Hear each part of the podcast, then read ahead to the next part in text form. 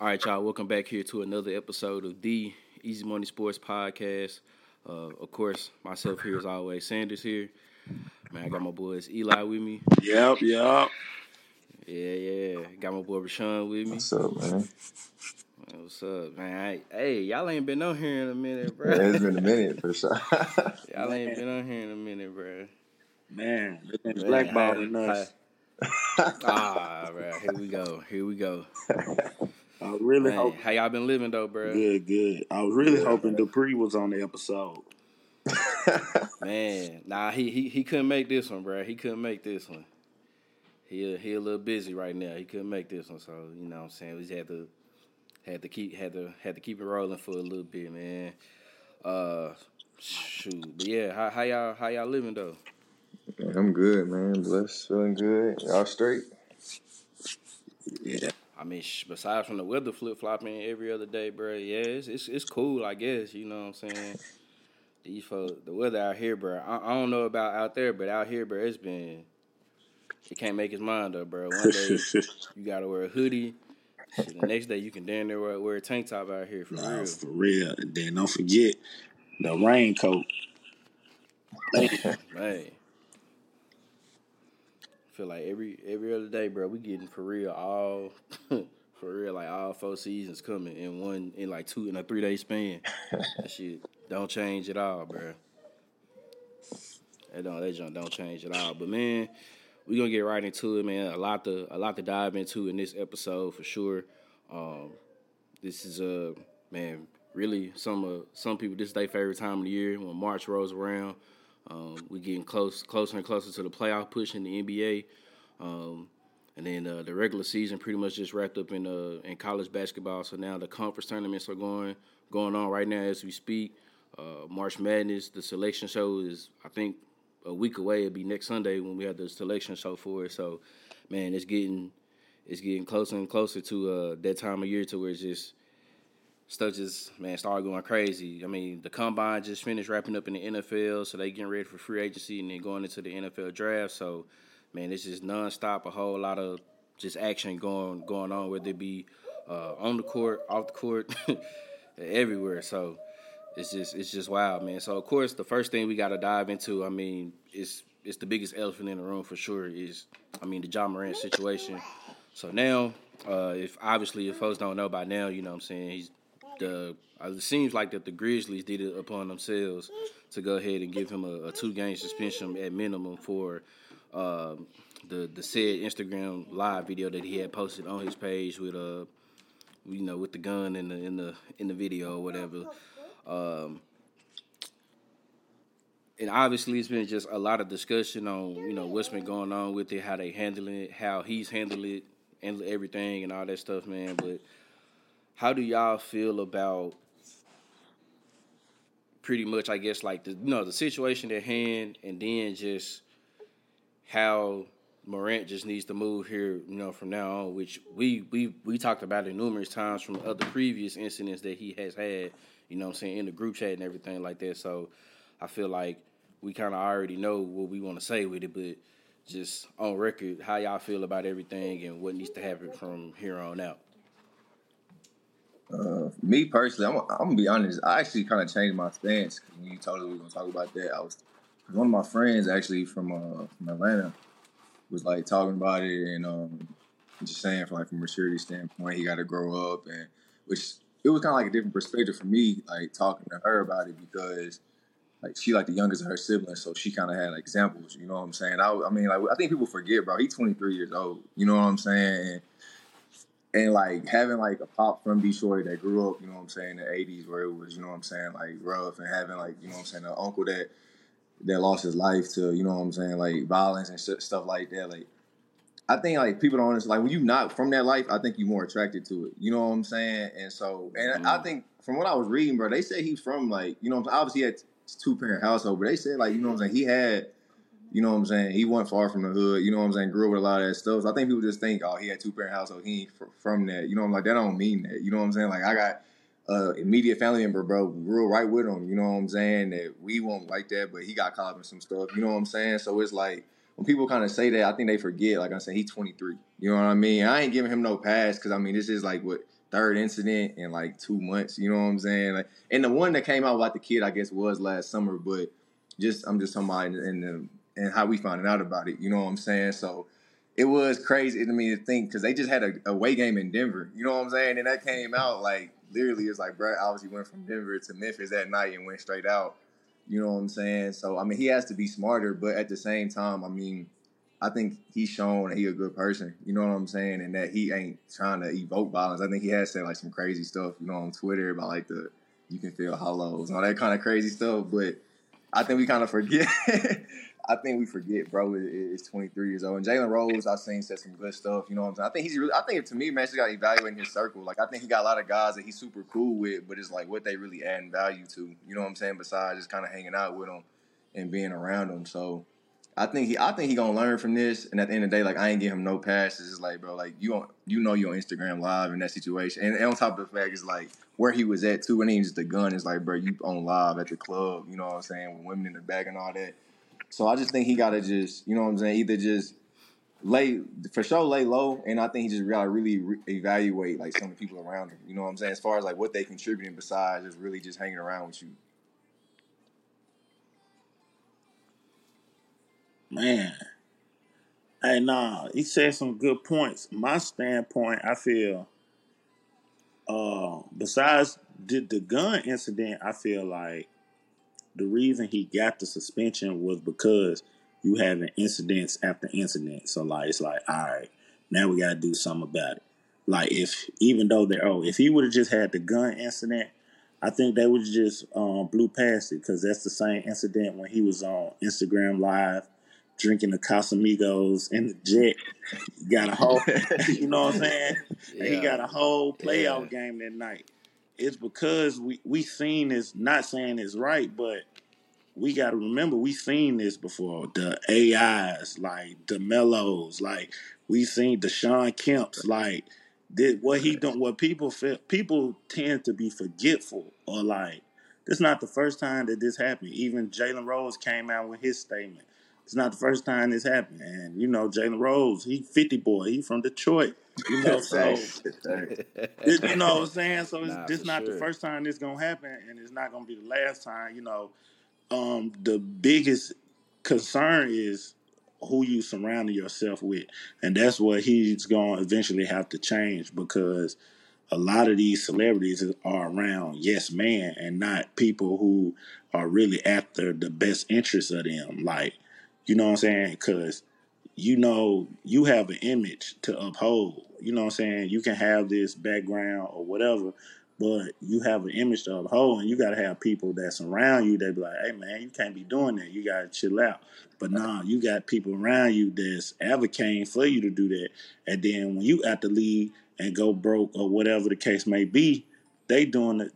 Where they going to be at? Because they, like Brashawn said, they not adding value. And, you know, it's really I really want to see how Nike respond to it, because we just seen Nike release Kyrie, and all he was doing was protesting. You know what I'm saying? He on his brother polite. But here you go having incidents with fighting kids and toting guns online, you know, and you just got this Nike deal. Nike might be quick to take, we need to get all of that. We need to get all of that. They, you know, so it's just how you carrying yourself, and, you know what I'm saying, how you got to move. You just got to move a certain way. You got to play that role or whatever. Nah, for sure.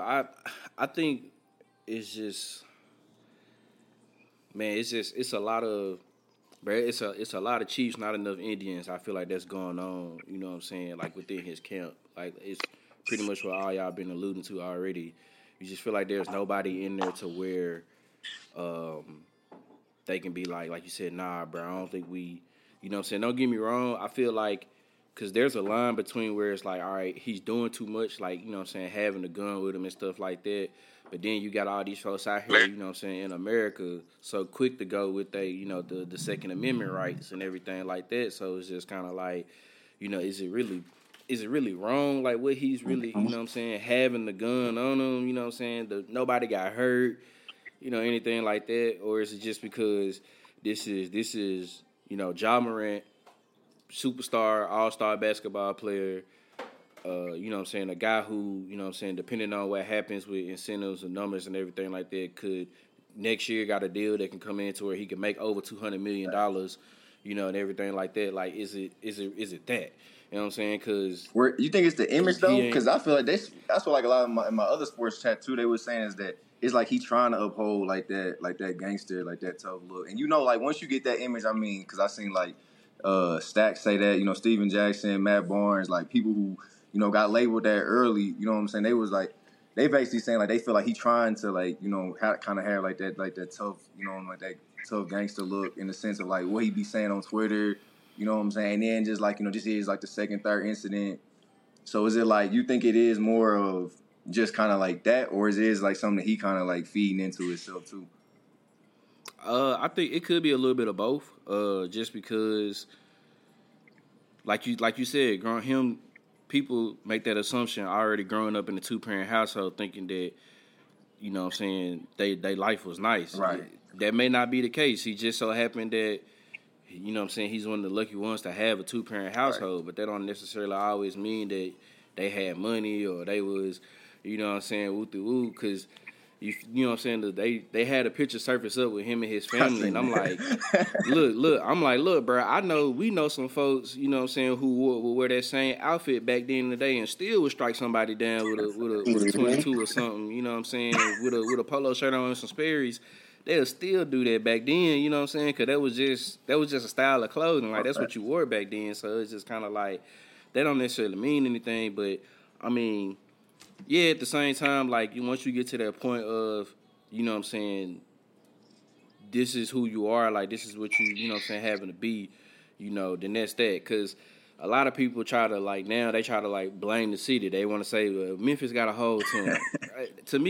To me, bro, that's a cop-out, because if that's the case, and every player from the Bulls, every player from the Pistons, right. Every player from the Bucks, you know what I'm saying? Like, them places is crazy. The Wizards, you know what I'm saying? Right. Just because that's the DMV area, like, it's crazy in those cities, you know what I'm saying? They is just as bad, if not probably worse, you know what I'm saying, than Memphis. Like, I don't want nobody that's 100% saying that that's a cop-out and saying, like, where he at is what's going on, because who knows what he saw back in his hometown, you know what I'm saying, in South Carolina. You know, I don't know much about South Carolina, but I'm pretty sure, like, every area, every state got their area where it's like, hey, man, you don't go there, you know what I'm saying, type deal or whatever like that. But I think it's a little bit of both. Like, you know what I'm saying, I don't want to say that he's, like, trying to portray a role that's not, because, you know what I'm saying, who knows within his friend group or in that circle, you know what I'm saying, he might have been, you know what I'm saying, surrounded by that, but right. He might not have got into it as much as, you know, as others and everything like that. I mean, so it's I don't know. It's a lot of gray in it, just because it's like you understand like why he shouldn't be doing it, because it's kind of like, yeah, he one of the ones that had made it. He don't have to worry about working pretty much like a real job for at least the next, you know, health wise, at least 10 to 15 years. You know what I'm saying? He can make a lot of money, take care of his family. You know what I'm saying, immediate family, close friends, you know what I'm saying, his daughter, everything like that. So it's like it is a lot for him, you know what I'm saying, that's on the line that he could lose, because, you know what I'm saying, he really just got it. So, and I think that's probably where it's unfortunate, but I think that's where, like, the unfortunate double standard of it holds in to when, Eli, you mentioned about Kyrie.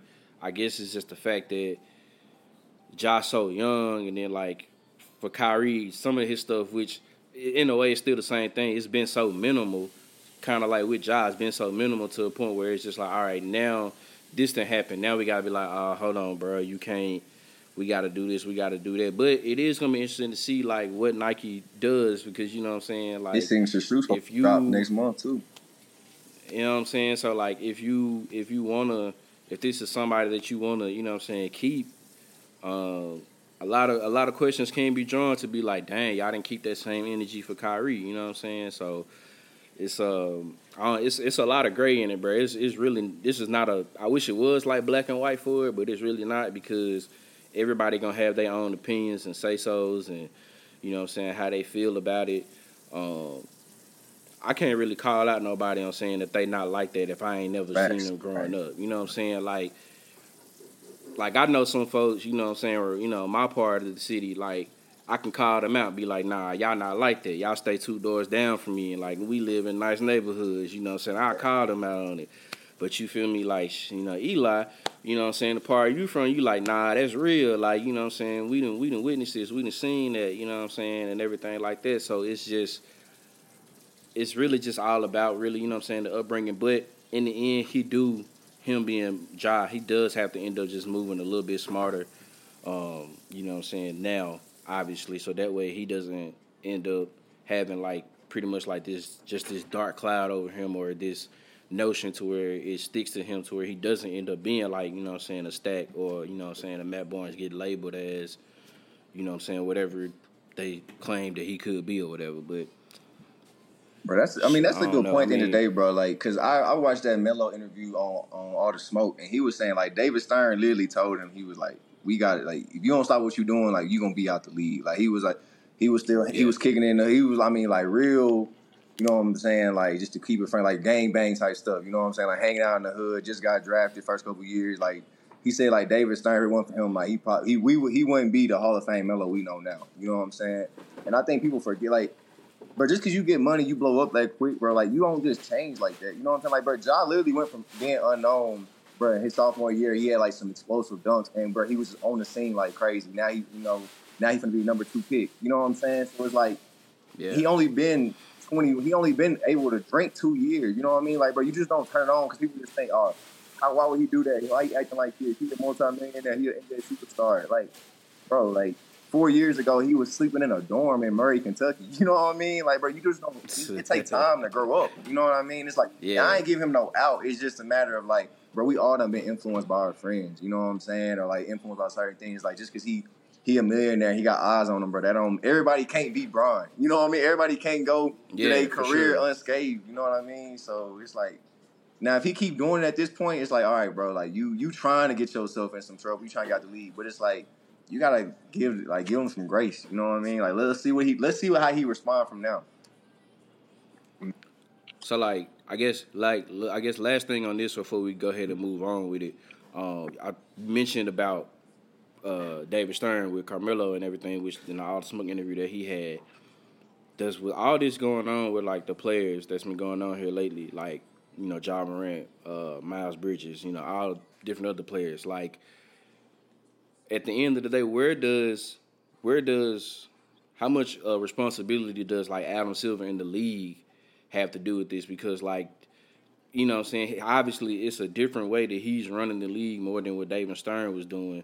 So, and I know, like, he's trying to be more for the players, but then at what cost do you allow them to, like, have so much control if they can't make the correct decisions, you know what I'm saying, to keep, like, the league at a whatever face value they wanted to have it at, you know what I'm saying? Because, like you said, not everybody can be a LeBron James, bro, so that's just it's not going to happen, you know right. What I'm saying? Like, for every LeBron James, you got 3 or 4 AIs, bro. Like, they going to be... You feel me? They going to the club. They going to do this. They not getting up to go work out the next day, bro. They just doing enough just to make their money and take care of, you feel me, their family or whatever. So, where does it to where the responsibility kind of goes back to Adam Silver and the league? Because they've been catching a lot of flack for just, you know, a lot of stuff. You know, superstars getting into trouble, the low management issues, you know, all kind of stuff. So where does this kind of boil back to where Adam Silver has to make sure that, like, the league is still kind of, even though, like, they wanted to make sure it's a players' league, that they still have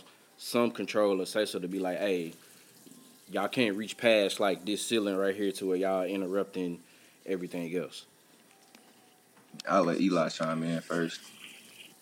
If I'm being honest, I really feel that Adam Silver have a great connection with the players and with the player association.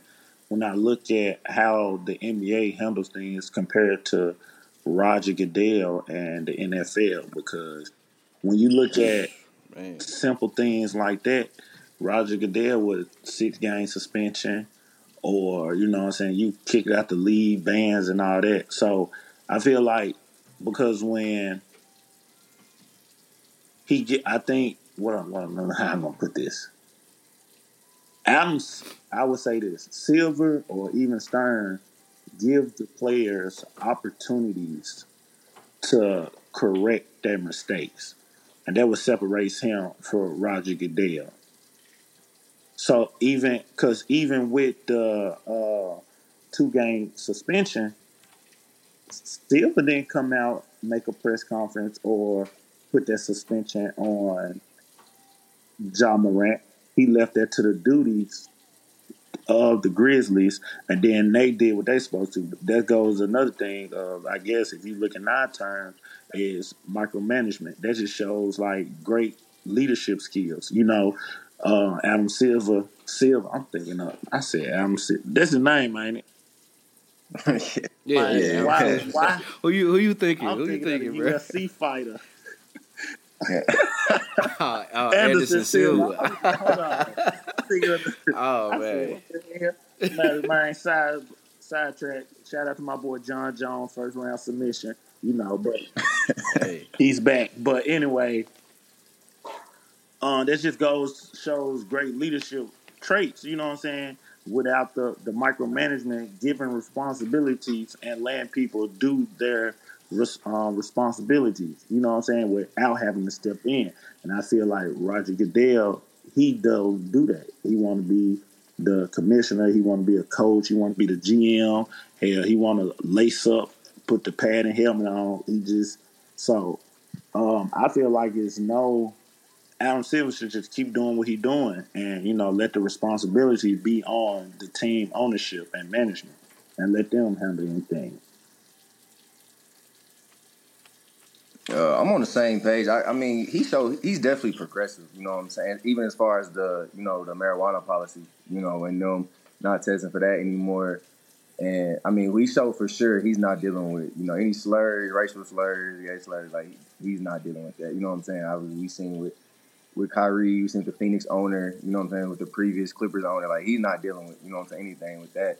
But it's gonna really come in big on that next CBA, bro, because the load management thing, I mean, even Paul George came out and just said, I guess, on JJ Redick podcast, that it's actually hurting the players more than it is, like, you know, helping them just because they're not able to get a rhythm. He was saying how they barely even practice now. Like, once the season starts, like, they really just going for shoot-arounds, a lot of just talking, you know, you ain't scrimmaging any contract like that. So as far as that, I mean, I think it has to just be, I mean, if you the owners and you Adam Silver, you're going to have to kind of just, you know, try to get something where, like, you know, to get this amount of money, you know what I'm saying? Not saying obviously have the contract still guaranteed, but just be like, okay, for this bonus to kick in, you got to play 65 games. You know what I'm saying? Or do something like that. But as far as the behavior thing, like, I kind of agree with Eli. They leaving it to the teams, but also I feel like they're more on the same page, and you know, than the NFL and some of the other leagues in the sense that, I mean, Miles Bridges ain't got signed to no team. You know what I'm saying? And so I feel like when certain things happen, just as a collective, they on the same page about it, you know. And then I think they're really good about doing they just do, you know what I'm saying, as far as investigations and seeing, you know, because like you said in the day, like, 2 games is enough, you know what I'm saying? I think Ja was going to probably step away on his own anyway, in the sense of they was going to tell him, like, you know, even if it would have been something like, okay, personal reasons for 3 or 4 games, not even the reason, just, you know, him saying that. You know, because, I mean, at the end of the day, it wasn't like he got caught with a gun in the airport. You know what I'm saying? Something like, it was like Instagram Live. He flashed or whatever. Obviously, it must have been legal. And that didn't come out, anything else like that. You know what I'm saying? He wasn't supposed to have it. So it shouldn't have been like, you know what I'm saying, no 2 or 3, you know, week suspension or 10 games, whatever it is. I think they're really good on just being on the same page, like Eli said, and giving players a second chance. You know what I'm saying? And just knowing where the legal system in the country is going. You know what I'm saying? Like I said, by being progressive and outlawing, you know, testing for marijuana and things like that. But at the same time, I think you do kind of put your foot down on certain things sometimes, and whether I do, like, that's a good thing. I do feel like he has a personal connection where he can call some of these players and be like, hey, look, you know, if it's Ja or if it's whoever, and be like, look, you know, this is going on, man. Like, you know, I really care about you, want you to leave. You can kind of trim it down, you know what I'm saying, whatever it is. But the players, I mean, that's what they wanted, though. You know what I'm saying? They giving the players control, not even just legal stuff, just personal decision-wise. You know what I'm saying? Going where they want to play, teaming up. You know, I seen where he was saying even who they going to try to discuss now with the issue with players with demanding trades for 4 years and $200 million left on their deal and stuff like that, you know. So, but, I mean, that's what – when you give the players a little circle, you know, a little hole, they're going to keep going in it. You know, and Chris Paul, they got smart people leading these things, you know what I'm saying? So they're going to find a way to get what's best for them. But it's going to be interesting, bro, just because I feel like the low management thing, a lot of those other issues is going to be, if you the players, it's like, bro, and we know that, and they know the money coming in, it's like, they know the playoffs is the big thing. So I think the best way to do that, honestly, is to lower the regular season down to like 66 games, something like that. And then it makes a Kawhi have to play 55 games. You know what I'm saying? It makes some of these players, you know what I'm saying, have to have like legit injuries. You know what I mean? Rest and like perfect short knees, like that. So yeah, but I mean, I like his leadership, like I said, and I mean, we'll see on the next collective bargaining agreement how it goes. Yeah, I mean, I know the talks on that has been kind of going crazy just because, you know, I know a lot of people, a lot of different companies, outlets supposed to be trying to throw their ring into the hat of wanting to, you know what I'm saying, take over as far as like who's going to be broadcasting what, who's doing this and who's doing that. I mean, we've heard a lot of guys talk about it. You know, Charles Barkley mentioned it before, so.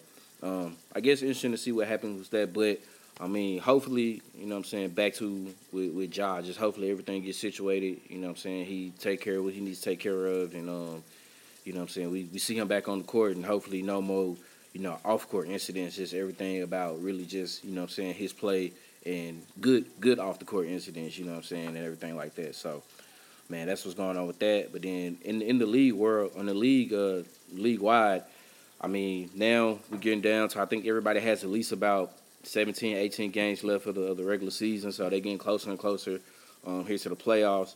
Obviously, teams are trying to separate themselves, but for the most part, everything really is just jam-packed. I mean, like, if you, especially out west, I mean, bro, like, I think from the, like, 5th, 6th seed on down to maybe around 12, 13, they only separated by, like, three and a half games probably, so it's just like, It's getting wild, bro. But, you know, obviously this is the time right now to kind of start, like, peeking into the last part of the regular season, going into the playoffs. And, I mean, at one point until, I think, last night when they lost, Milwaukee was the hottest team. I think they won, like, 15 to 16 straight. But, you know, they fell to the Sixers. But, man, who y'all seeing out here that's, like, catching y'all attention that's pretty much, like, they on a roll right now or, you know, they getting guys back and you, like, I need to watch out for them as the season continues on and get ready to go into the postseason. Philly. The last couple games I've been watching Philadelphia, and honestly, with Tyrese Maxey back in the picture, I feel like they have every year they have a legitimate chance, granted injuries, but I feel like James Harden is coming back to himself. He's finally getting comfortable, getting in rhythm, being that player that we once saw in Houston. I feel like with Maxey back in the picture, he's bringing more points production on and off the bench. Once you sit your starters down, he can carry that load with them as well. And then it ultimately comes down to Embiid. Is he ready to embrace their responsibility as being the lead player? So, granted, and be healthy, I feel like 76ers have a chance of making the Eastern Conference Finals, depending on how their tournament bracket go into. So, I'm liking Philadelphia. That's from the East side. From the West side, you know, I ain't gonna lie, I really haven't seen a team that stand a chance, even with superstars, that stand a chance with the Warriors and Steph. He's really laughing. Like when I look how last year when teams were teaming up or whatever, and LeBron was talking about I'm 36 and all that reckless noise. Steph is so humble that he really can make that same, you know, even though Supreme made the video, however, he did recant it and, you know, or what the case may not be, but Steph can make that same claim now. People are teaming up. It's no longer people teaming up to beat LeBron. People are teaming up to beat the Warriors dynasty now. And Steph's just so humble, you know, that he's not even saying nothing about it. He laying, you know, athletic skills and the Warriors, just, man, what they do on the court overshadow all that. But teams are really teaming up, coming to the West to try to beat the Warriors. So those my two teams, East and West, that, you know, that I'm really looking forward to and I'm excited about as come playoffs. Man, I'm going to say for the East, obviously, man, Milwaukee, to me, to win 16 games in a row, they really wasn't getting talked about like that. And I'm like, man, it's six. I mean, they really went from like, and granted, because of how the East was, they was always like 4 or 5. But, I mean, where they literally, I mean, overtook the Celtics as the 1 seed. You know what I mean? And this is with Chris Middleton coming off the bench.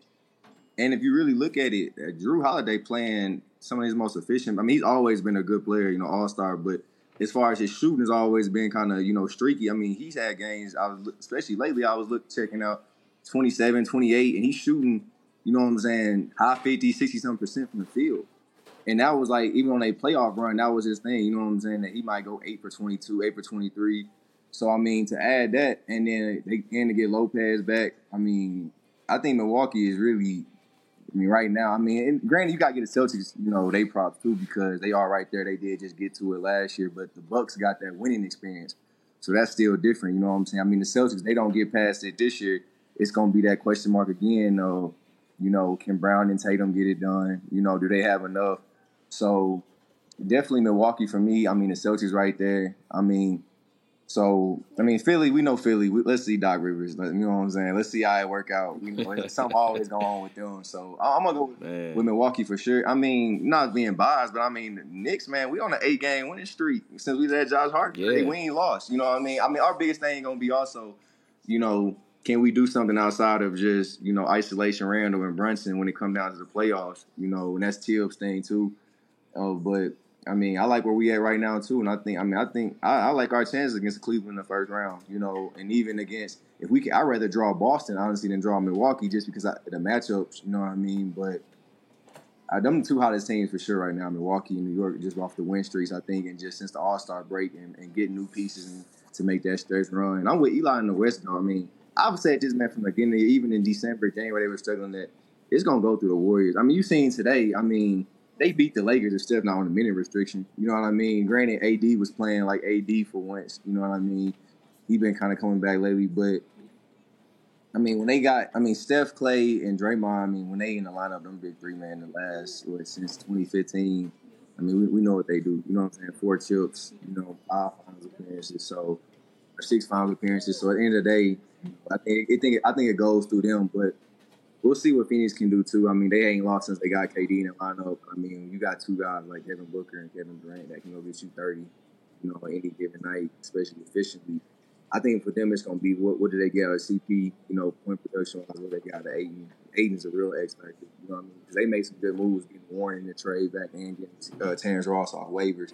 But with them, I think it's going to be injuries, too. And also, I mean, what kind of Aiden are you going to get in the playoffs? You know what I mean? And quite frankly, I've been saying this, too, that I don't think nobody wants to see Luka and Kyrie play on series. I mean, when the game slows down, you got to guard them ISO one-on-one. I mean, I'm taking them 9 times out of 10. You know what I mean? But I don't think they had the defense to do it. But I'm with Eli. I'm going with the Warriors. And then my X-Factor team would be Phoenix just because, I mean, Denver, we got to see if they can get over the hump because they want them teams to, like, you know, kind of how Boston was for a while, just getting to the conference finals, getting to the second round, and then losing. So we'll see what they can do. I mean, if you want to go off rosters, they probably got the best rosters, you know what I'm saying, top to bottom in the league, but we'll see what they can do. But yeah, I'm with him on the Warriors, and then I guess my X-Factor team will be Phoenix in the West. Yeah, for me, you already mentioned them too. I was going to go, at this point now, technically they are the hottest team. They got the longest win streak. It is the Knicks. I mean, 8-game win streak. They've been rolling along. I mean, it's been pretty much, like you said, Julius Randle, Jalen Brunson. They just been clicking. Obviously, it's the tiers. Obviously, is in the East is Milwaukee, Boston, and I think it's a slight gap after that between like Philly and the rest. But New York is coming right along, so they're right up there in that mixture to where, you know what I'm saying, they keep going, they can get hot, find other ways, obviously, to generate some offense outside of those two because, you know, when it comes down to the playoffs, it's fine. Like, the stars going to have to be there, but obviously you're going to have somebody else to show up when it comes down, you know what I'm saying, the playoff time and everything like that. So, definitely. But, I mean, Milwaukee, I mean, what else more can you say about them out over there as well?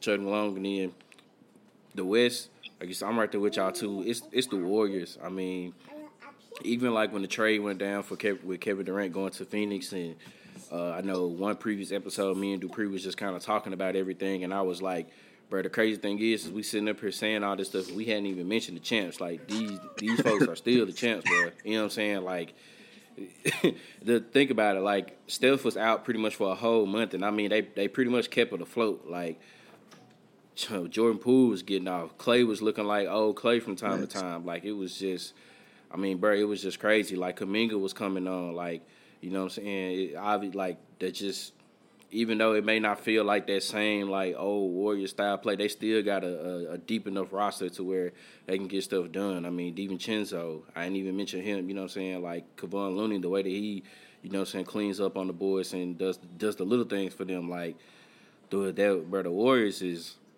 scary. I mean, Phoenix does look good on paper, but, I mean, I don't know about Christopher. You know what I mean? For me, until he till he show me something in the playoffs, bro, I can't call him CP3, bro. I got because he be looking like Christopher out there instead of CP, bro. So I don't know, but and you mentioned it too about with Denver, bro. Top to bottom, Denver do has one of the better, if not one of the best rosters, bro. Like, for real, from top to date. In a way, it's kind of really no weakness. I mean, you got your superstar. You got your superstar with Jokic.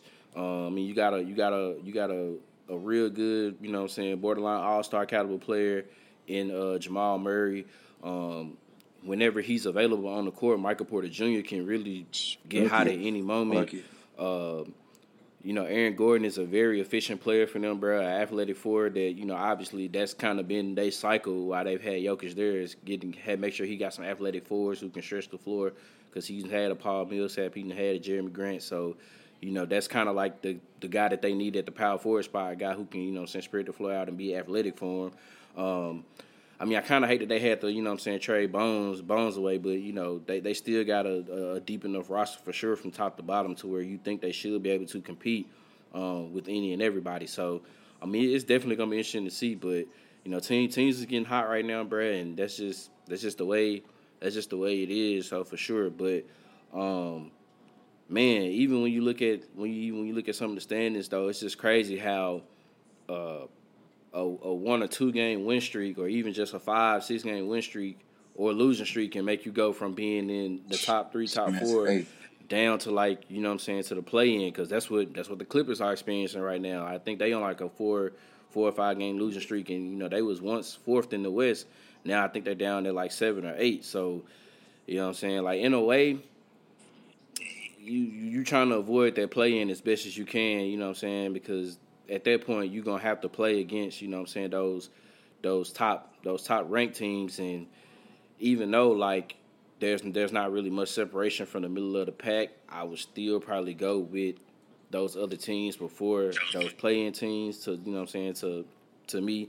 I just feel like that's how it would go. But, man, a lot going on, and it's still, you know what I'm saying, still a little ways to go, because everybody is still fighting for positioning and everything like that, and all that good stuff. Man, I'll top it real quick, because I know I ain't really like discussing it, but I just got to ask y'all this. Do y'all really think they will find a way to give Jokic a third straight MVP? Yes. Bro? Man, give it to him. Matt, I'm with Eli low key, man. His numbers is, bro, the fact that his efficiency rating is still going up is crazy. If this man average, but I ain't gonna lie though, I seen my man Greek numbers though. He right 31, hey, that's 31, 16, 31, 15, and 6 is tough, man. Like, I feel like if Milwaukee could have got it to like, if they could have won like 3 more games, bro, got it to like 17, 18, 19 straight wins, I feel like at that point you'd have to be like, you have to have that argument. I still think it should go to Jokic, but I mean, Giannis could have had an argument for Jokic sure. Jokic don't miss games. That's what it's like. Yes, Jokic don't miss games. Giannis missed games. Even in that 16-game win streak, Giannis missed games. So let's not act like Giannis carried them that whole 16-game winning streak. But I'm not defactoring Giannis. I mean, that's the debate. That's the, when you 1 and 2 or a top 5 player in the NBA, you're going to have that debate and argument. But I feel like if Jokic finished as number 1 seed and he averaged a triple-double while leading his team as the number 1 seed, man, like what are we arguing? Yeah, you know what I'm saying? Like you're gonna have to at that point. And I see a lot of people want to argue Embiid again for the second year. The thing about it, Embiid is only 81 game season, and Embiid only playing 50-55 games. He's missing too many games. So that's I don't think they argue this shit either. If you want to have that argument versus Jokic. Just because, I mean, man, Jokic got them in the number 1 seed, man. What they, like, 43-19 or something like that? I was just saying, it's like 44-19. Yep. So it's, yeah, it's just, man, he keeps getting better. So it's like, it's not like they just giving it to him. He's getting better, and his efficiency is rising. So it's like, and it's like, I seen something. They said if he win it this year, only like 3 other players have ever won back-to-back-to-back 3. And it's like Larry Bird, Russell, and like Kareem, I think, or something like that. Like, and he stands in the category of those people. Like, it's if for my gambling people that gamble, like we know how hard it is to get a triple-double. Like he gets those so easily back in Russ when he won. If FanDuel was out, then it would be the same thing for Russ. That to Jokic getting a triple-double is a negative odd. Like what? Like they acting like that's just something normal for him. It is. You know what I'm saying? That's equivalent to LeBron getting 6 rebounds or something, or 20-point night from SGA. You know, negative odds for a triple-double? That is crazy. That is crazy. Yeah, minus odds is crazy like for a triple-double. Facts. It's like prime Westbrook. Yeah. And we seen what happened when Westbrook led OKC to the playoffs and averaged a triple-double. It's like, you got it and get him MVP. And we was barely getting in. I'm talking about 7, you know what I'm saying? 6, 7 seed. Like this man right here got him in at the top of the West, bro. Like, yeah, I don't see how right now it could really go against him. But you know, I don't know, but I just feel like some of these folks, bro, just kind of throwing like unnecessary shade and hate on them just a little bit, I guess, because it's kind of like. So at what point does he turn into Bron though, where it's like? You just don't even really factor him no more. It's like we know what he do. We yeah, you know, because that's pretty much what happened to Bron. Bron should have about 7 of them. I ain't gonna lie. I mean, I don't know, bro. That's tough. That's tough to say, bro. Because you gotta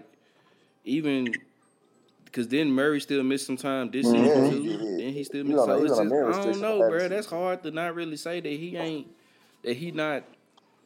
They most valuable player, bro, because it's just. I mean, who else? You know what I'm saying? Who else is gonna do that for them? And Michael Porter was missing time too. Shade nobody else. I see. What I mean, I don't see how else it can really. You cannot. Yeah, like you know granted, argue for him. Granted, I wouldn't be mad if Giannis get it or somebody. Man, this week, a couple months out, if JT. That's Jason Tatum. If he turn it on, I wouldn't be mad if he get it as well. One of my early birds again, it was Luka, but Luka, I wouldn't say he fell off, but he kind of like have they barely in. What's that loss? They just lost, so they like 33-32. So like they, right? Yes, they may be what they 6-7 seed. They barely above 5. Yeah, I think he got hurt for a little stretch too. That's what knocked him down. They barely above 500, so like that's why he has dropped. Ja the same way. Ja started out great, but he's starting to decline. Injuries. Memphis has starting to become that role playing team as they always been, but through that same stance. Jokic has been the same Jokic. He was since the beginning of the season. He's been averaging triple doubles, winning, playing efficient basketball, and that's why the Nuggets is the number 1 seed. So it's hard to argue that not giving to Jokic a three-peat Jokic. That's tough. I think the only thing that I will say is where people feel a type of way or like get mad, because I ain't gonna lie, when the playoffs come, Jokic do be getting out first round, but we gotta be honest. MVP is regular season accolades. Right. You know what I'm saying? It has nothing to do how someone performed in the playoffs. You know, so that's what people, and that's why people felt the type of way last year. It's like how he just won MVP, but he's getting the first round exit compared to Embiid, who got to the second round or whatever the case may be. But then it's really gonna be tough now because how loaded the West is. You know what I'm saying? You don't know who you. Well, you have your ideas, but like anybody can be beat any given Sunday. Compared to the East, you know you have those solid four teams every year. That's true. Yeah, that's how it is right now. So I mean, I don't know. I mean, I feel like I get where folks come from on that, where it's just like, you know what I'm saying, the success in the playoffs does like kind of matter, but at the same time, it's just like. Like you said, bro, the MVP award is a regular season award. That's what we're here for. That's why there's a finals MVP. Exactly. You know what I'm saying? Nice. You get there, we figure out who's doing what they need to do there. You know what I'm saying? And all that good stuff. So it's just, you know, I don't know, man. I just feel like people kind of just throwing like a whole lot of unnecessary shade on the man when he's just really just out here doing what he do, just hooping. I mean, that's really it, bro. The man's just hooping. But shoot, man, speaking of hooping, you know what I'm saying? Like I said, we about a week away from Selection Sunday for the NCAA tournament. It's getting crazy. I think one conference has already had a ticket punch. Southeast Missouri from the Ohio Valley Conference punched in their ticket the other night. So we already got one ticket punched into the NCAA tournament. So obviously this next week, yeah, it's pretty much this next week coming up. It's like all conference tournaments going on. So tickets going to be punched. Automatic bids, teams that's like right down the bubble trying to make it in. I don't think my Tar Heels gonna make it because they suck. But man, it's just losses, man. That one hurt for sure. That one hurt today. Yeah, that one hurt, bro. It's just any time, bro. Anytime, like all the losses suck, but anytime you lose, they lose to Duke, bro. I get upset for a good like 30 minutes, bro. I'm like, bro, because I don't. You know what I'm saying? They don't know how to let it go, bro. Don't Duke. Bro, Duke fans, Cowboy fans, I'm trying to think of some other teams, bro. They like up there as far as like just annoyance levels of like they fans, bro. It's just kind of like I can't really stand it, bro. It's annoying, but I mean, I guess before we get into like the fun question of it though, bro, like what's one conference tournament like y'all like, you know what I'm saying, y'all got y'all eyes on that y'all looking at, you know what I'm saying, if y'all really following you know, college basketball like that, if, you know, if you've been able to. Man, mine is, I mean, I guess I'm biased, but really Big Ten, man, because all teams from besides Purdue, like we would have won today. We 17-14, but if we would have won today, we would have had a double bye in the conference tournament. Talking about Michigan, you know what I'm saying? Because Indiana's the second seed and they 12-8 in conference, and it's like it's basically like a 4 or 5 way tie all the way down to us at like 11-9. You know what I'm saying? So it's really a anybody can beat anybody type of tournament. You know what I mean? I mean Purdue is the quote unquote favorite. I mean, you know what I mean? But everybody else, I mean, it's, you know, beat somebody. We beat Maryland by 30 in like December, and then they beat us. You know what I'm saying? Like a month later by like 10 or whatever. So I think to me it's probably the Big Ten or if I had to pick another one, it's the Big 12, just because they've had the most ranked teams throughout the year. You know what I'm saying? Between Baylor, Kansas State. I mean, I think the Big 12 was really a no nights off type of conference. You know what I mean? So I think it's those two for me.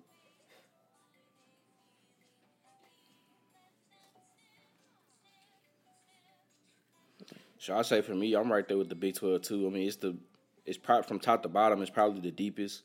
You know what I'm saying, the best, because, like you said, you mentioned Kansas State, Baylor, Texas. I mean, you know, just like you said, night in, night out, TCU. I mean, teams, I mean, yeah, every night, like everybody's catching somebody every now and again. I mean, it's really crazy that's there. And then I would say Another one I would look at it is in the ACC, just because, like, pretty much outside of, I want to say Miami and Virginia, like, I don't think nobody is even ranked in the ACC. They've been kind of like up and down. Everybody's struggling. I mean, Duke had their little issues from now and again, and obviously I just mentioned about North Carolina. They about to end up being on that list of where teams who was preseason number one and not even make the tournament. So that hasn't happened in a long time. I think since like the 70s or something like that. So just gonna be interesting to kind of see, like, you know what I'm saying, like the normal. It's kind of weird because, like, some of the normal teams that you would see that's normally good year in and year out either are like underachieving or just not really hearing much about them. You know, like, but I didn't know how bad of a shit show it was at Louisville, bro. Like, man, like I knew it was like bad, but I didn't know it was that bad. You know what I'm saying? Just like seeing them struggle like that.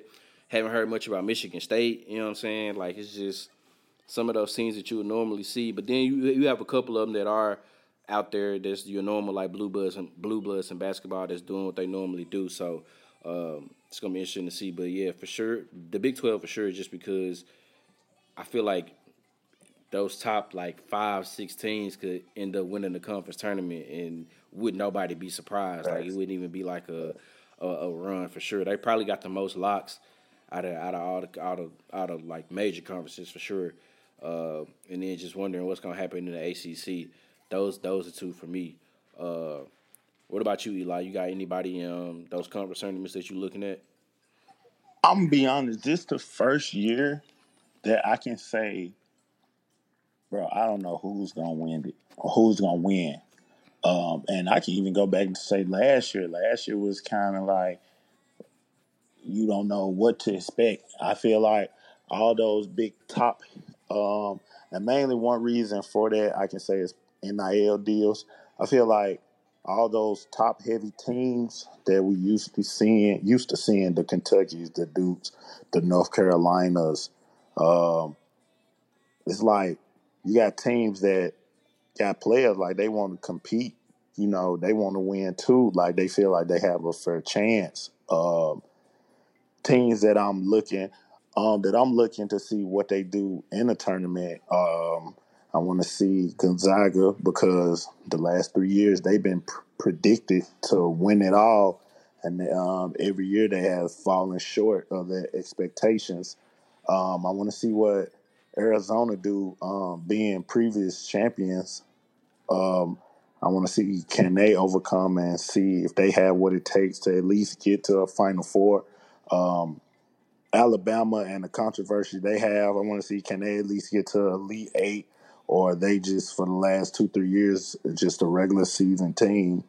So, and then there's one more team I had in my head. Virginia.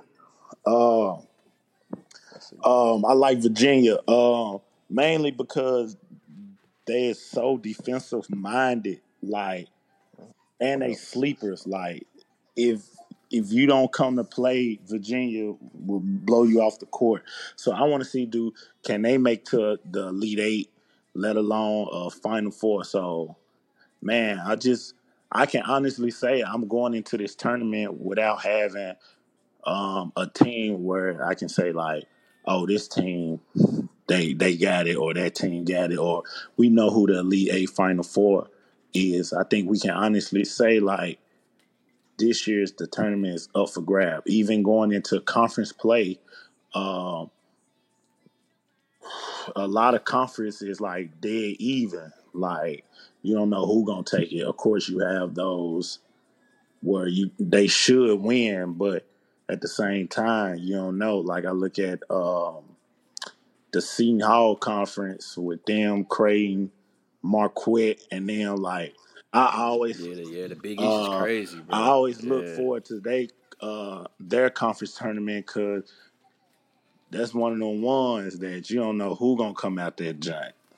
So, yeah, man, I'm just looking forward. I'm really looking forward to watch March Madness. It's all about Cinderella teams. It's all about the upsets. So, just don't let it be your team. I'm just hoping my Buckeyes has, you know, get a chance to prove themselves. I do not want to see us watching dancing in the NIT. So I take a 13 seed, man, just to go dancing. Yeah, bro. I'm right there with you though. There's, you know, you do have your years to where you can separate, you know what I'm saying, a bunch of those teams and figure out like who's real contenders and then who, you know what I'm saying, who can make a run to here and there. But like it's a plethora of teams for sure that could definitely win it. I mean, there's Houston, Purdue, Kansas is always there. You know, it's so many teams, bro. But it's gonna be interesting to see what happens as this week goes along and you know the conference tournament goes along, and then we get to Sunday with Selection Sunday to see who's gonna be seated what and where, and figuring all that stuff out, man. But on a little fun tip, bro, I asked y'all earlier, bro, like figure out what are y'all top 5 March Madness moments that has happened over the past like 10 years, so from 2012 up to last year. What's the like top 5 moments that y'all can rank like ever? You know what I'm saying? Like just top 5 March Madness moments from the past 10 years, bro. Man, for me, I'ma say trying to rank them might be hard. I can just name you my 5 for sure though. I would say one, it's gotta be biased, but the Trey Burke 2013 Michigan run. I think that Final Four game, he put us on his back, man. Tough shot after tough shot, beating Kansas. I think that really just put. I mean, we all knew, like, as Michigan fans, Big Ten fans, but I think like on the national stage and just the shots that he was hitting, like, it really, got him drafted in the lottery. You know what I'm saying? It really just like galvanized the country in a sense. You know what I'm saying? Not putting over the stuff run by any means. The stuff there, Davidson was crazy, but just somebody like a guard making big shots and coming out of moments. I think another one for me too is this one kind of might be off, but I just think it's a big one because Tennessee was like a favorite that year with Carson Edwards when Purdue beat them in 2019. Because I think a lot of people had Tennessee making, you know, a Final Four run, winning it all that year. And I think I remember watching him. We was watching that at in the rec at MT, like a whole bunch of Tennessee fans, man. Him just, you know, just the shots he was hitting. I mean, that was like a really big moment. And then for me, my number one, honestly, bro, it's got to be Louisville after the Kevin Ware injury and just how they, you know, like handled that and them coming being able to win it all, you know, after seeing what happened to him, you know, and like hurting his leg, and for them to just kind of, you know, rally around that and to win it all. This same year, 2013, I think that's, you know, I think we all remember, you know, watching that injury and just how, like, you know, how bad we all felt, and for them to win it, I think that was, you know, that was definitely special. And then, of course, I think it was cool too, you know, when Chicago Loyola, when they made their run in the Final Four, and just because what was she like 101, 102 or something sitting courtside at the game? Yeah, you know? Sister Jean, Sister Jean. Yeah, that was crazy. Sister Jean, for sure. So that was. And then my 5th one, bro, I'm not gonna lie, bro, it's y'all in Duke last year, bro. I remember watching that game because it was the day before my birthday, bro. We was at one of my homies' house here watching it. And, like, but, like, that, it was, like, punch after punch, bro. Paolo going at it and Caleb Love and shots he was hitting, bro. Like, that game, from start to finish, bro, like it was a battle. And for y'all to be arguably the biggest rival in sports, you know what I'm saying, to have that game, to get to a national championship, bro. Like, I think everybody was locked in on that one. So, those would be my 5. Let's see. Hey, do it have to be the last 10 years? Or just if it's I ain't want to go like too far back because obviously you could there's so many after that you can think of. So, but I mean, you know, man, it don't matter. Let me see. What we in 2020? Boom, boom, boom. All right, so this probably not 10 years, but it is 12, 13 years. I say the Kimber run. That's 2011, so that's close enough. To be they was bottom tier of their conference, and to win 4 straight to even go to the title game. So And then we all remember the big step back shot to win a conference tournament. So that jump was crazy. Yeah, that year was crazy for sure. Because I think they every tournament they was in, they won, bro. Like, they won the Maui tournament, they won the Big tournament, and then they were like every tournament they was in, they won, bro. Kimba had a great college career with UConn. That run was crazy for sure. The Villanova game-winning shot. Oh my gosh. Oh, how did I forget that? That I ain't gonna lie, that's my number one.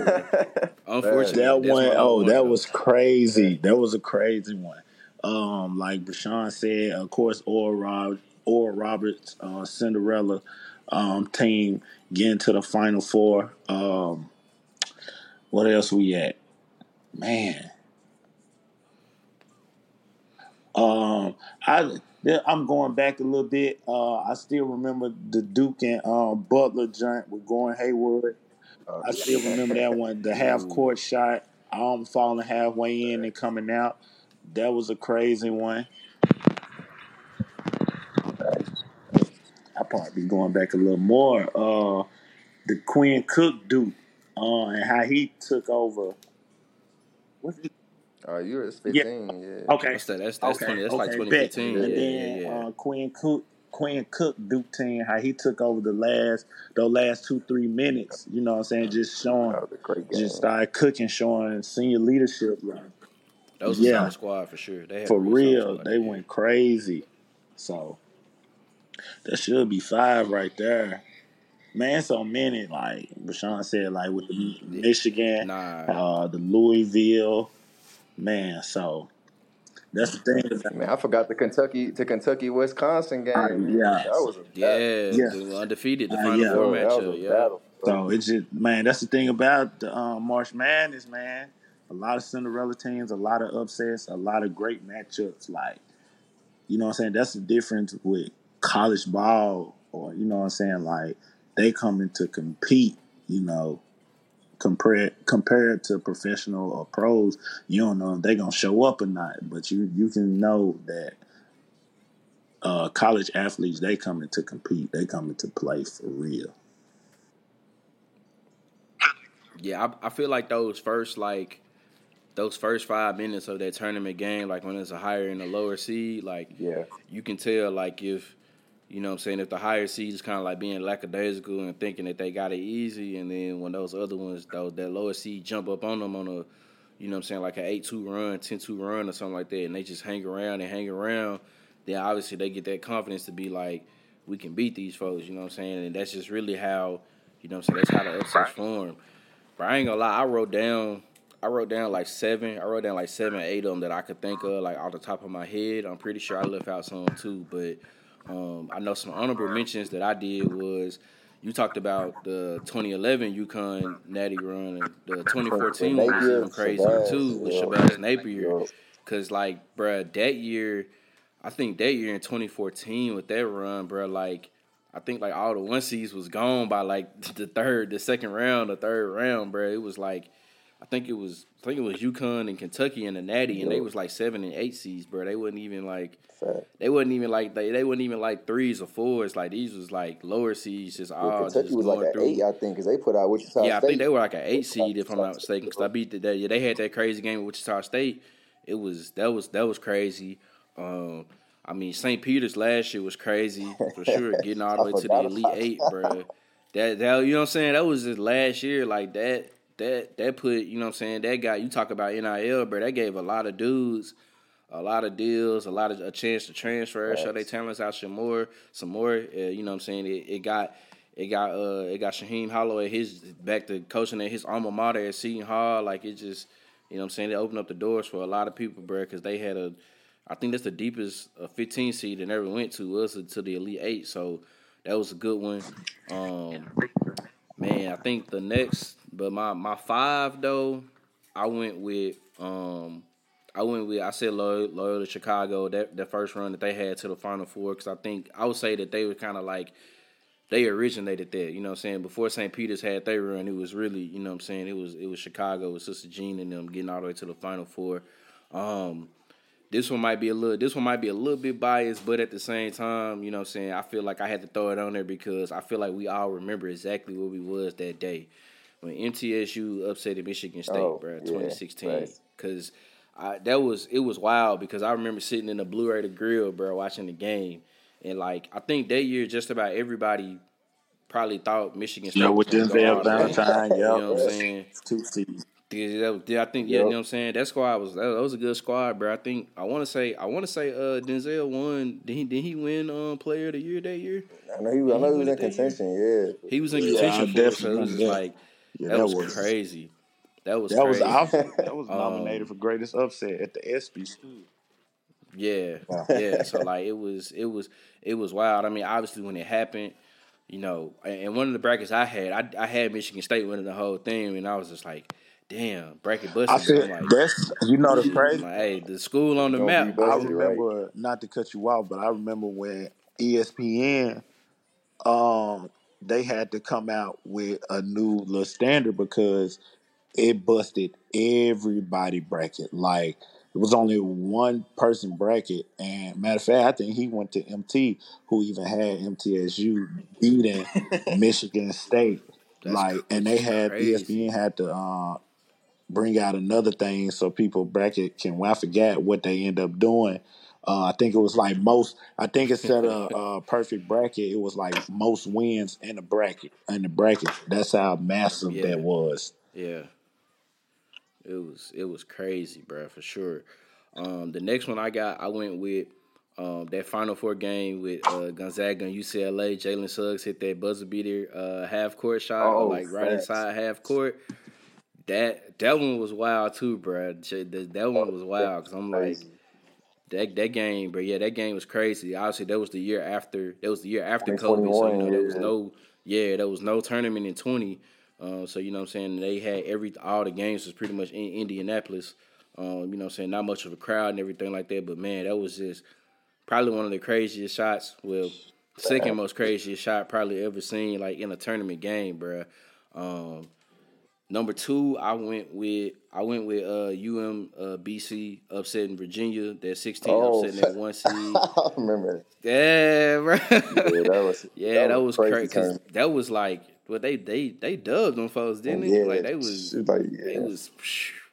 peeling them boys, man. Because you know Virginia, like you said, like somebody said, I forgot which one of y'all said it, but you know Virginia always got a great defensive team, but man, when they lacking offensively, it's hard. Struggle. And if you make shots on them, bro, you know what I'm saying, you can stay in it for sure. But that was up there, and then of course. Like y'all, somebody already mentioned it before, but that was my number one. Was definitely the North Carolina Villanova national championship game. Cause bruh, funny, I almost got kicked out the library. Because this still like we still in school, like on campus, bruh. I'm like I'm doing work, but I'm watching the game on my phone. And when I saw Marcus Page hit that acrobatic three, you know what I'm saying, and tied it up, I'm like. I'm going crazy because I'm like, yeah, bro, we finna go to overtime. You know what I'm saying? The wood's going to be good. I'm running down the hallway, bro, and I'm watching. And then I see Chris Jenkins knock down that three at the buzzer, and I'm like, I was hurt, right?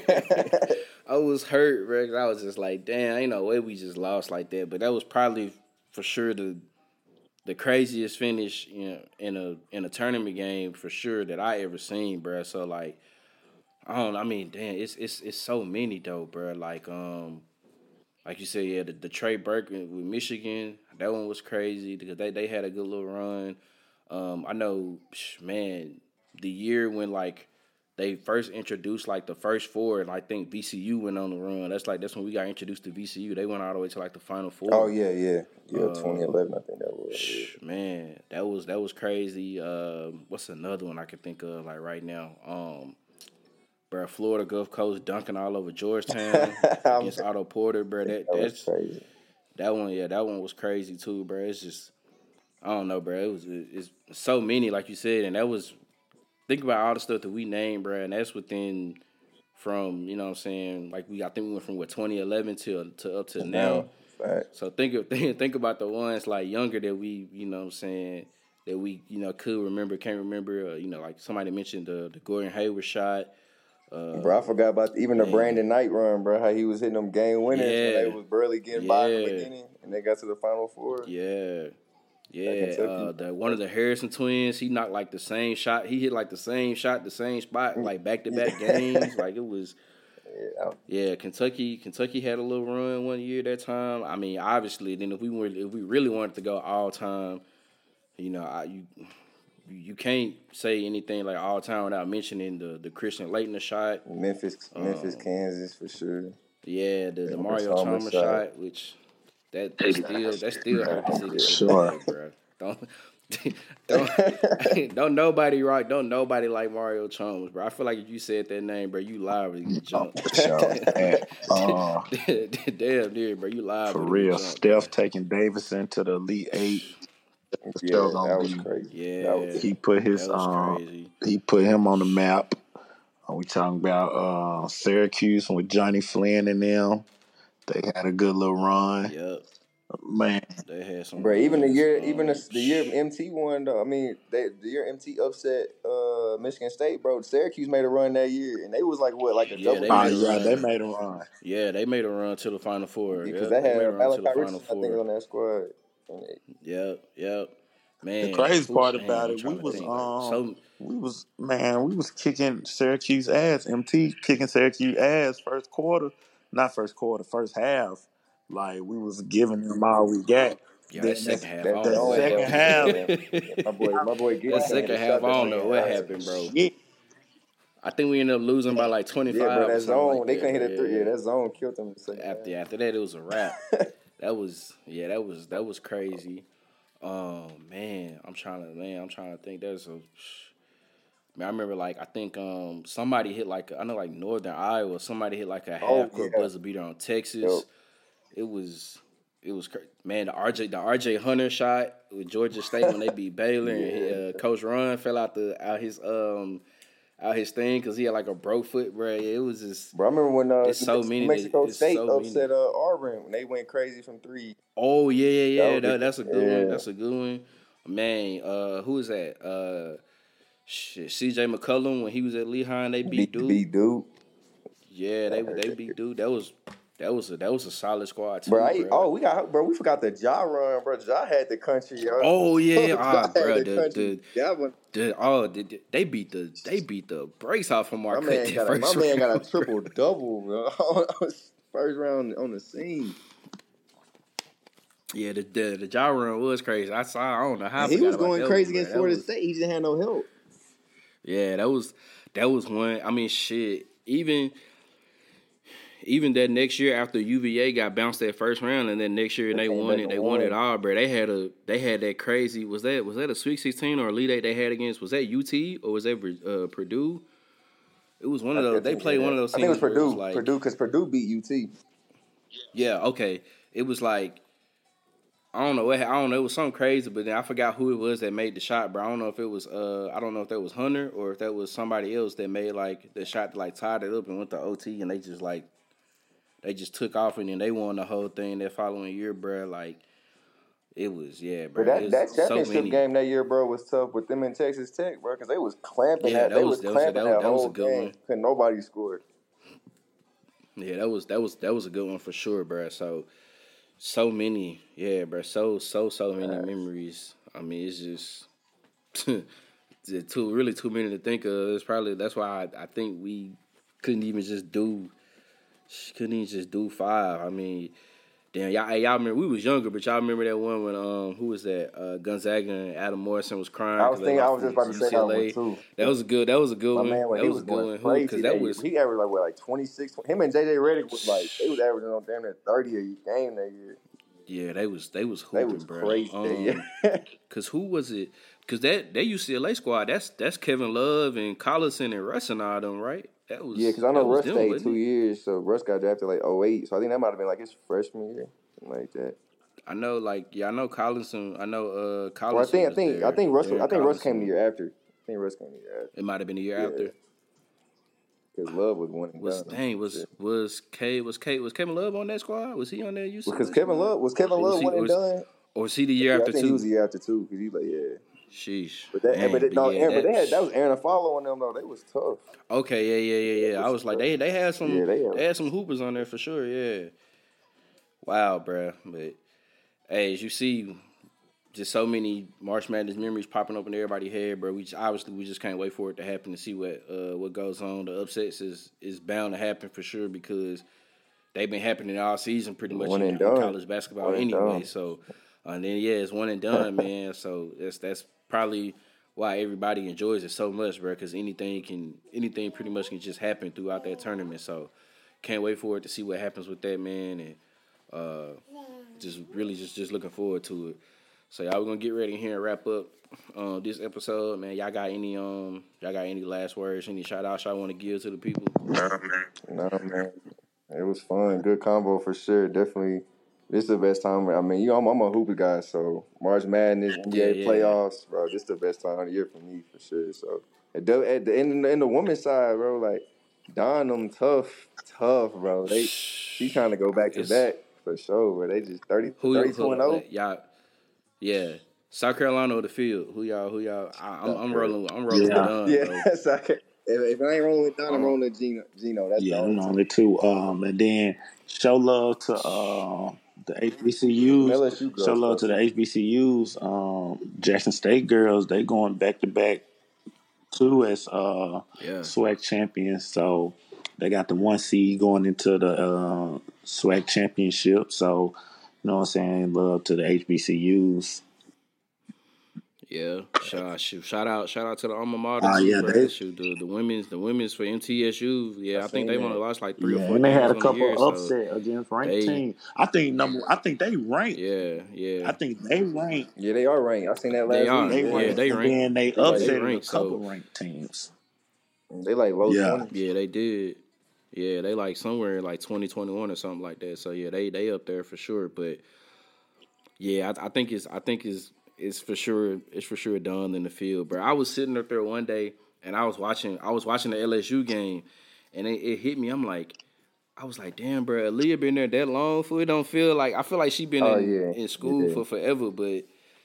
You know, I guess when you hoop as much as they do from freshman year to now, it makes sense on how many games that they done played, bro. Like, I thought, like, maybe last year was her last year, but I didn't know it was this year. I'm like, I was watching, I'm like, damn. Her and, was it Zia Cook, I think her name? I was like, they leaving? I ain't gonna lie. Hour 2, you know what I'm saying, with Kayla Clark, Bucky. You know what I'm saying? Bucket, you know what I'm saying? She's going crazy. She put triple doubles up on motherfuckers. So like triple doubles out there, bro. I want to see what they gonna do as well. They just whooped Ohio State. Yeah, they just kicked. They about 30. They bust the clock on them. Yeah. Man, she crazy. So yeah, she a bucket. Yeah, nah, for sure. Yeah, the tournaments on both sides for sure gonna be crazy, bro. But yeah, for the women's, if I had to put my money on this. I don't know, but I'm gonna roll with Don and them, bro. I think it's South Carolina's to lose, bro. Yeah, fact. But if anybody was to get them, probably would be UConn. I would say either UConn. These my UConn, LSU only because they seen them before, so they know how to prepare. And then I think Stanford though, she tough. Stanford, I was like maybe Stanford. But bro, Don is different, y'all. She different. Yeah, I don't know. Bro, I don't know. It's like they just been. They ain't even having close games either, bro. Like they. Yeah. They number 2 or 3. Yeah, we talking about 25. I just hate that UConn not full strength with Paige being out. You know what I'm saying? Yeah, so AZ on like men's restriction. You know, she definitely capitalizing on the opportunity. Nah, for sure, man. Hey, how much longer y'all think Gino may have, bro? You think he? I don't know. Like I don't want to say that nobody's really catching up to him because UConn still UConn. Man got 11 of them things.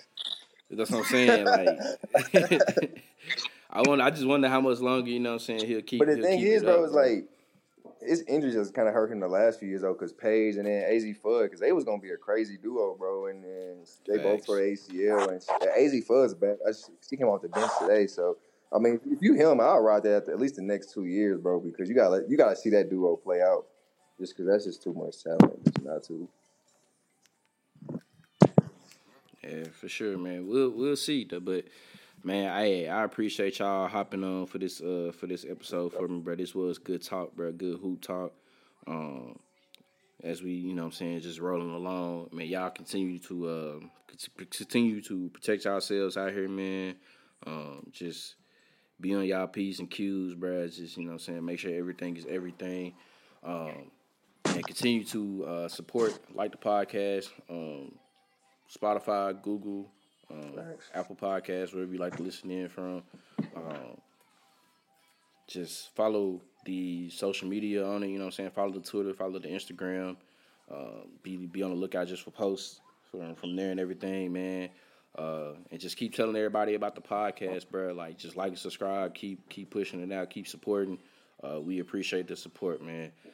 Till the next time, this has been another episode of the Easy Money Sports Podcast.